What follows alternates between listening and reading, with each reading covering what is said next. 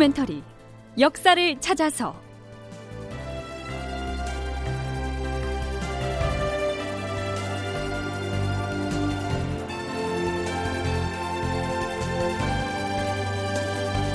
제 854편 영웅이 된 권윤 망신당한 이여송. 극본 이상락 연출 최홍준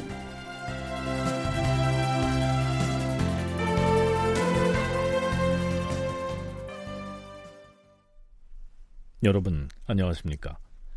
역사를 찾아서의 김석환입니다.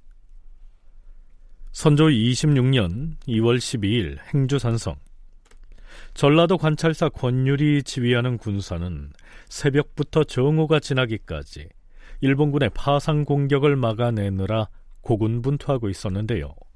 설상가상으로 화살이 동나고 맙니다. 그때 절벽 아래 한강 쪽을 관찰하고 있던 군관이 권율을 향해 소리칩니다. 장군, 지금 충청도 병마절도사 청거리 배 두 척에다 화살을 가득 싣고서 적군의 호미를 돌파하여 성으로 접근하고 있습니다.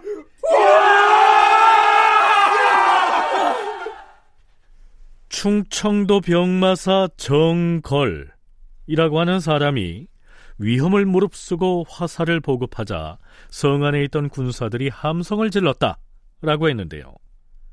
두 척의 배에다가 화살을 싣고 온 사람이 다른 사람일 수도 있습니다. 장군, 이제 화살은 걱정 안 해도 될 것 같습니다. 지금 수사 이빈이 수만 발의 화살을 배에 싣고서 성으로 접어나고 있습니다.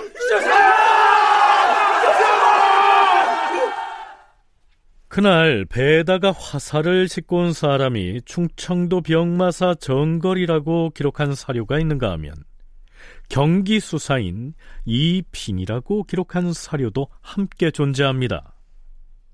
자, 먼저 선조실록에서는요. 행주 대첩 직후 권율이 임금에게 파견한 고산 현감 신경희가 선조에게 이렇게 말하지요. 주상 전하, 아침 묘시에서 시작하여 하루 종일 외적과 싸우다 보니 화살이 거의 떨어져 가고 있었사옵니다. 그런데 마침 그때 충청 병마 절도사 정거리 화살을 운반해서 위급한 상황을 구원해 주었사옵니다. 그런가 하면 선조수정실록에는 이런 내용이 보입니다. 외적은 올려다보고 공격을 하는 처지가 되어서 탄환을 쏘아도 잘 맞지 않는 데 반해 호남의 씩씩한 군사들은 모두 활을 잘 쏘아서 쏘는 대로 적중하였다. 화살을 비오듯 퍼부을 때마다 적의 기세가 꺾이곤 하였다. 화살이 거의 떨어지려 할 때 수사 이빈이 배로 수만 개의 화살을 실어다 대주었다. 수정실록의 이 기사는 사관이 3인칭 시점으로 기술한 것인데 반해서 앞에서 소개했던 선조실록의 기사는 행주성 전투 직후에 권율이 파견한 부하장수가 임금인 선조와 묻고 답하는 내용을 그대로 받아 적었다가 실록에 옮긴 것이어서 사실일 가능성이 더 높다고 할 수가 있겠죠. 자, 또한 한국학중앙연구원에서 발간한 민족문화 대백과 사전에서도 권율이 행주산성에서 왜군을 크게 격파하고 나서 파주산성으로 옮기자 이비는 권율과 함께 파주산성을 수비하였다. 이렇듯 이비는 나중에 권율과 합류한 것으로 적고 있으나 정걸에 대한 기록을 보면 정걸은 임진왜란이 일어나자 이순신과 함께 옥포 해전, 한산도 대첩, 부산포 해전 등에 참가해 많은 공을 세웠다. 행주 대첩과 서울 탈환 작전에도 참가했다. 특히 선조 26년 2월에는 충청도 수군 절도사로 있으면서 78살의 나이로 행주 대첩에 참가하여 화살이 거의 떨어져가는 아군에게 화살을 조달해 승리로 이끄는 데 이바지하였고. 자 이렇게 기술돼 있어서 그때 행주산성에 화살을 실어다 준 인물이 정거리였다 하는 쪽으로 무게가 실립니다.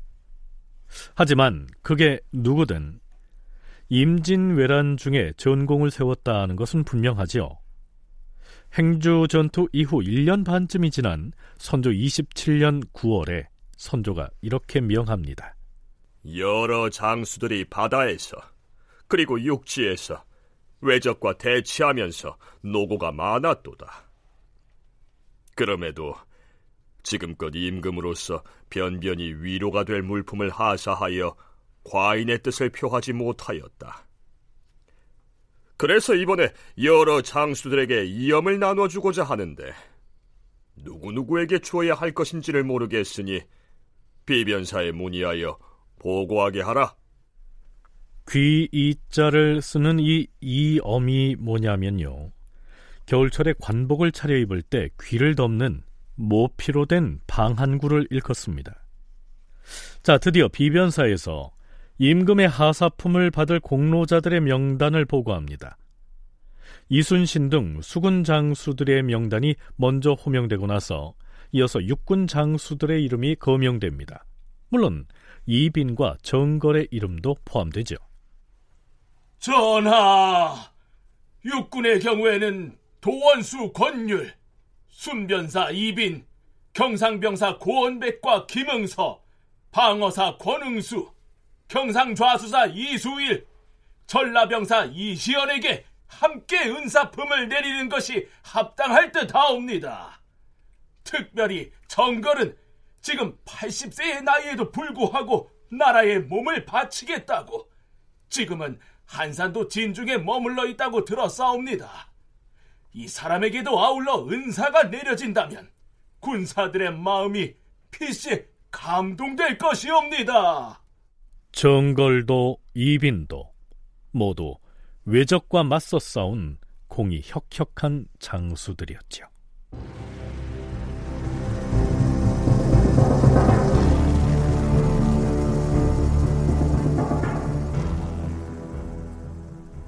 자, 그런데요. 한양도성을 지척에 두고 행주산성에서 그토록 치열한 전투가 벌어지고 있을 때 조선에 파견된 명나라 군대의 진영에서는 이 사실을 모르고 있었을까요? 그렇지 않았습니다.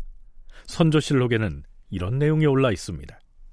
당시 중국군이 조선도성 근방을 왕래하며 순찰하다가 행주성에서 전투가 일어난 사실을 알았다. 전투가 벌어진 다음 날 명나라의 총병 사대수는 자기의 휘하 장수를 보내서 행주성 전투의 상황을 파악하였다.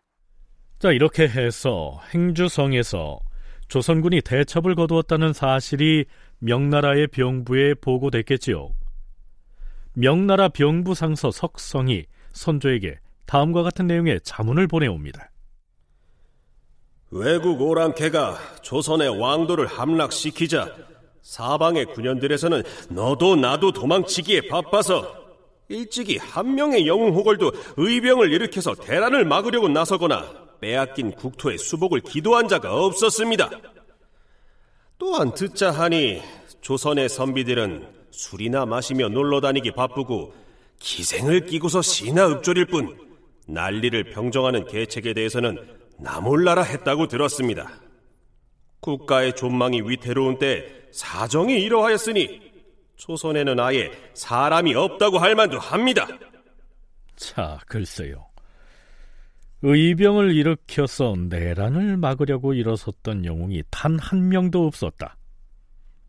이 명나라 병부의 질책에 대해서 조선으로서는 그렇지 않다. 이렇게 항변을 하고 싶을 만큼 억울했겠지요. 하지만 행주성 전투에 대해서만은 중국 장수가 전투의 실상을 직접 살펴봤기 때문에 명나라 병부 역시 그 평가에 인색하지 않았습니다. 그러나 전라도 관찰사 권율만은 달랐습니다. 그는 외로이 고립된 행주성을 굳게 지키면서 여러 차례 지혜로운 전술로서 외적을 유인해 겁살하였으니 이는 바로 조선 왕국에서는 보기 드문 난세의 충신이요 중흥의 명장입니다. 우리 중국의 병부에서는 이를 가상하게 생각하고 우선 그 노고를 포상하는 것이 합당하다 여겨 황제 폐하께 별도로 권율의 공로를 제본으로 만들어 올렸습니다. 그 외에도 비단과 은 쉰냥을 상으로 주어서 그 충성과 용맹을 두루 권장하는 바이니 명나라의 병부에서는 이례적으로 조선의 한 장수인 권유를 극찬하면서 명나라 황제가 내리는 포상과는 별도로 조선의 조정을 향해서도 권율의 관작과 복록을 올려주라고 요구합니다. 자, 그런데요. 전라감사 권율 등이 행주로 올라오고 다른 장수들도 도성을 포위하듯이 포진했을 때 그때 명나라군도 연합을 해서 서울 탈환 작전에 나설 수는 없었을까요? 한국해양대 김강식 교수의 얘기 들어보시죠. 충분히 조선군하고 명군이 연합해서 일본군을 반성을 공격했다면 뭐 승리도 거둘 수 있었을 겁니다. 그런데 문제는 이제 명나라 군사들 입장에서도 어 일단 그 조선에 와서 적국 그 싸우면서 자기들 피해를 많이 당하는 것 이걸 상당히 두려워했을 겁니다.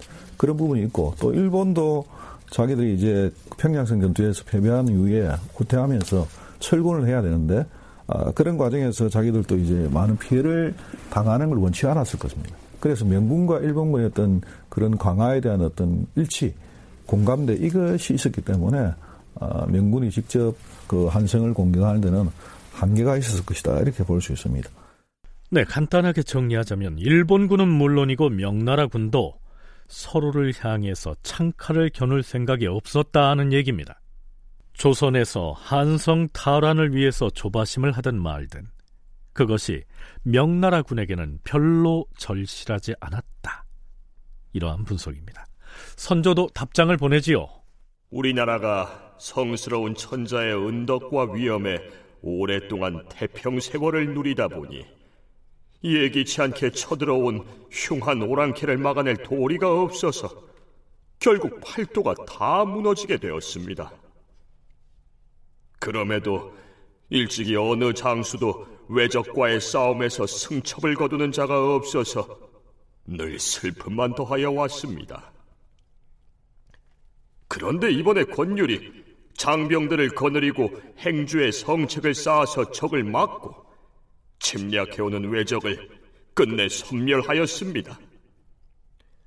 당사자로서는 직분상 당연히 할 일을 한 것 뿐인데 외람되게 병부의 포장을 받았고 또한 황제께 주달하기까지 하여 별도로 격려하였을 뿐 아니라 우리를 경계하고 타일러 주어서 반성하게 하였으므로 더욱더 감격스럽습니다.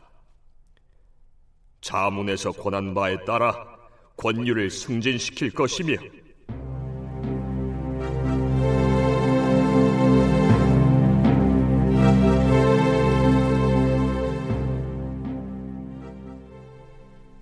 행주성 전투를 승전으로 이끈 권율은 유성룡의 지시에 따라 일단 파주로 진을 옮깁니다.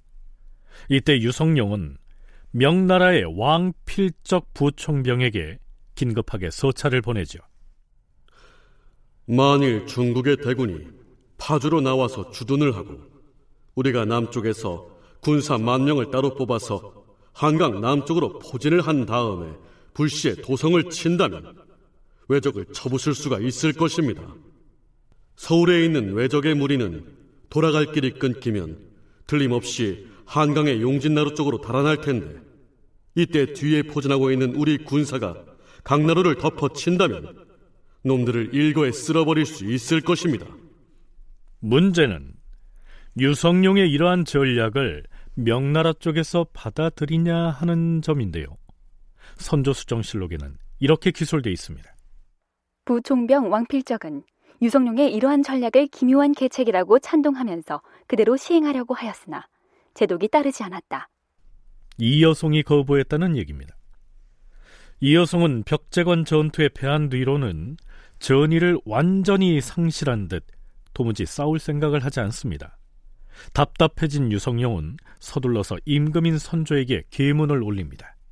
전하, 행주성 대첩 이후에 전라도 관찰사 권율은 외적이 행주성을 재차 침범하려고 계획한다는 소문을 듣고 급히 진영을 파주로 옮겨서 도원수 김명원과 함께 포진하고 있사옵니다. 또한 양천 이남에 진을 치고 있던 충청도 감사 허욱과 전라도 병마사 선거의 군사들은 일단 수원으로 물러나 독산성을 지키고 있사옵니다. 행주산성은 격전을 치르느라 목책과 성벽들이 모두 불타버려서 군사들이 운거할 곳이 없으므로 부득이 임시로 파주 뒷산에 머물러 진을 치게 했사옵니다. 신의 계책은 이들 군사가 임진강 이남 지역을 굳게 지키다가 기회를 엿보아서 한양 도성을 동쪽과 서쪽에서 습격하여 왜적을 몰아내는 것이옵니다. 자, 그러니까 유성룡은 행주산성 전투가 끝났다고 해서 후방으로 물러날 것이 아니라 그 승전의 기세를 몰아서 서울을 탈환하기 위해서 군사를 포진시켰던 것이죠. 자, 그렇다고 해서 전라도 관찰사인 권율이 이렇게 전라도를 오래 비워둘 상황은 아니었습니다.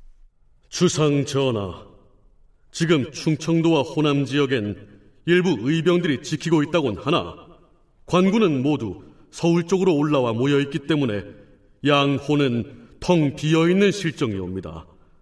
만일 외적이 곧바로 남쪽으로 밀고 내려간다면 양호의 군현들은 결코 지탱할 형편이 못 되니 걱정이 매우 크옵니다.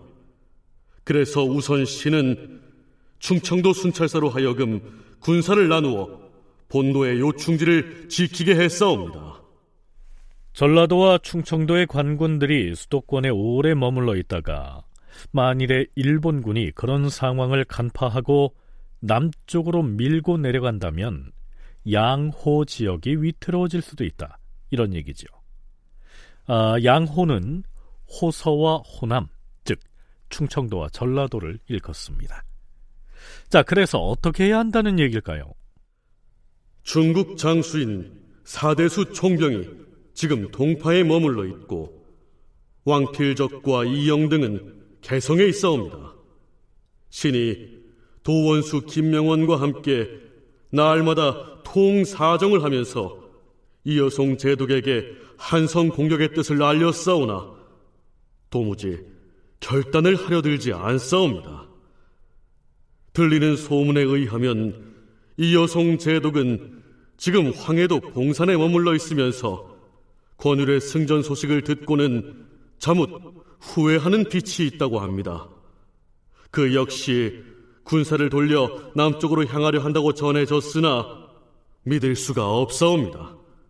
청하옵건대 전하께서도 이 여성에게 중신들을 잇따라 보내시어 지성으로 간청하시옵소서. 네, 하지만 임금인 선조가 청을 한다고 해서 쉽게 군사를 움직일 이 여성이 아니었습니다. 앞에서 유성룡은 행주 대첩 이후에 이 여성이 후회를 했다는 소문을 들었다고 했는데요. 사실 이 여성은 후회를 한 것이 아니라 권율의 승전을 시기하고 질투했던 것이죠. 서강대 기승범 교수의 얘기입니다. 행주 대첩의 승전보가 전해지니까 이 여성이 질투가 나지 않습니까? 첫 반응이 그거예요. 작전 지휘권을 내가 갖고 있는데 나의 지금 전투 승인도 없이 조선군 장수가 개인적으로 싸웠다 판단해서 권율을 군율에 붙여서 처벌해야 하겠다고 선조한테 보냅니다. 그 선조가 큰일 났죠. 작전 지휘권을 분명히 이호성이 갖고 있잖아요. 그러니까 선조가 전전긍긍하면서 잘 뭐 변명하고 위로하고 해서 이거 사태는 그냥 이걸로 끝났지만 이 에피소드가 뭘 보여주냐 하면 이호성은 일단 자기는 평양에 있으면서 일본과 강화해서 싸우지 않고 이기는 게 최선이다. 그렇게 생각하고 있는데 자기의 사전 제과도 없이 조선군이 일본군과 싸워서 대첩을 거뒀네? 이거는 망신이죠. 자, 이후의 정세는 어떻게 이어질까요? 다큐멘터리 역사를 찾아서 다음 시간에 계속하겠습니다.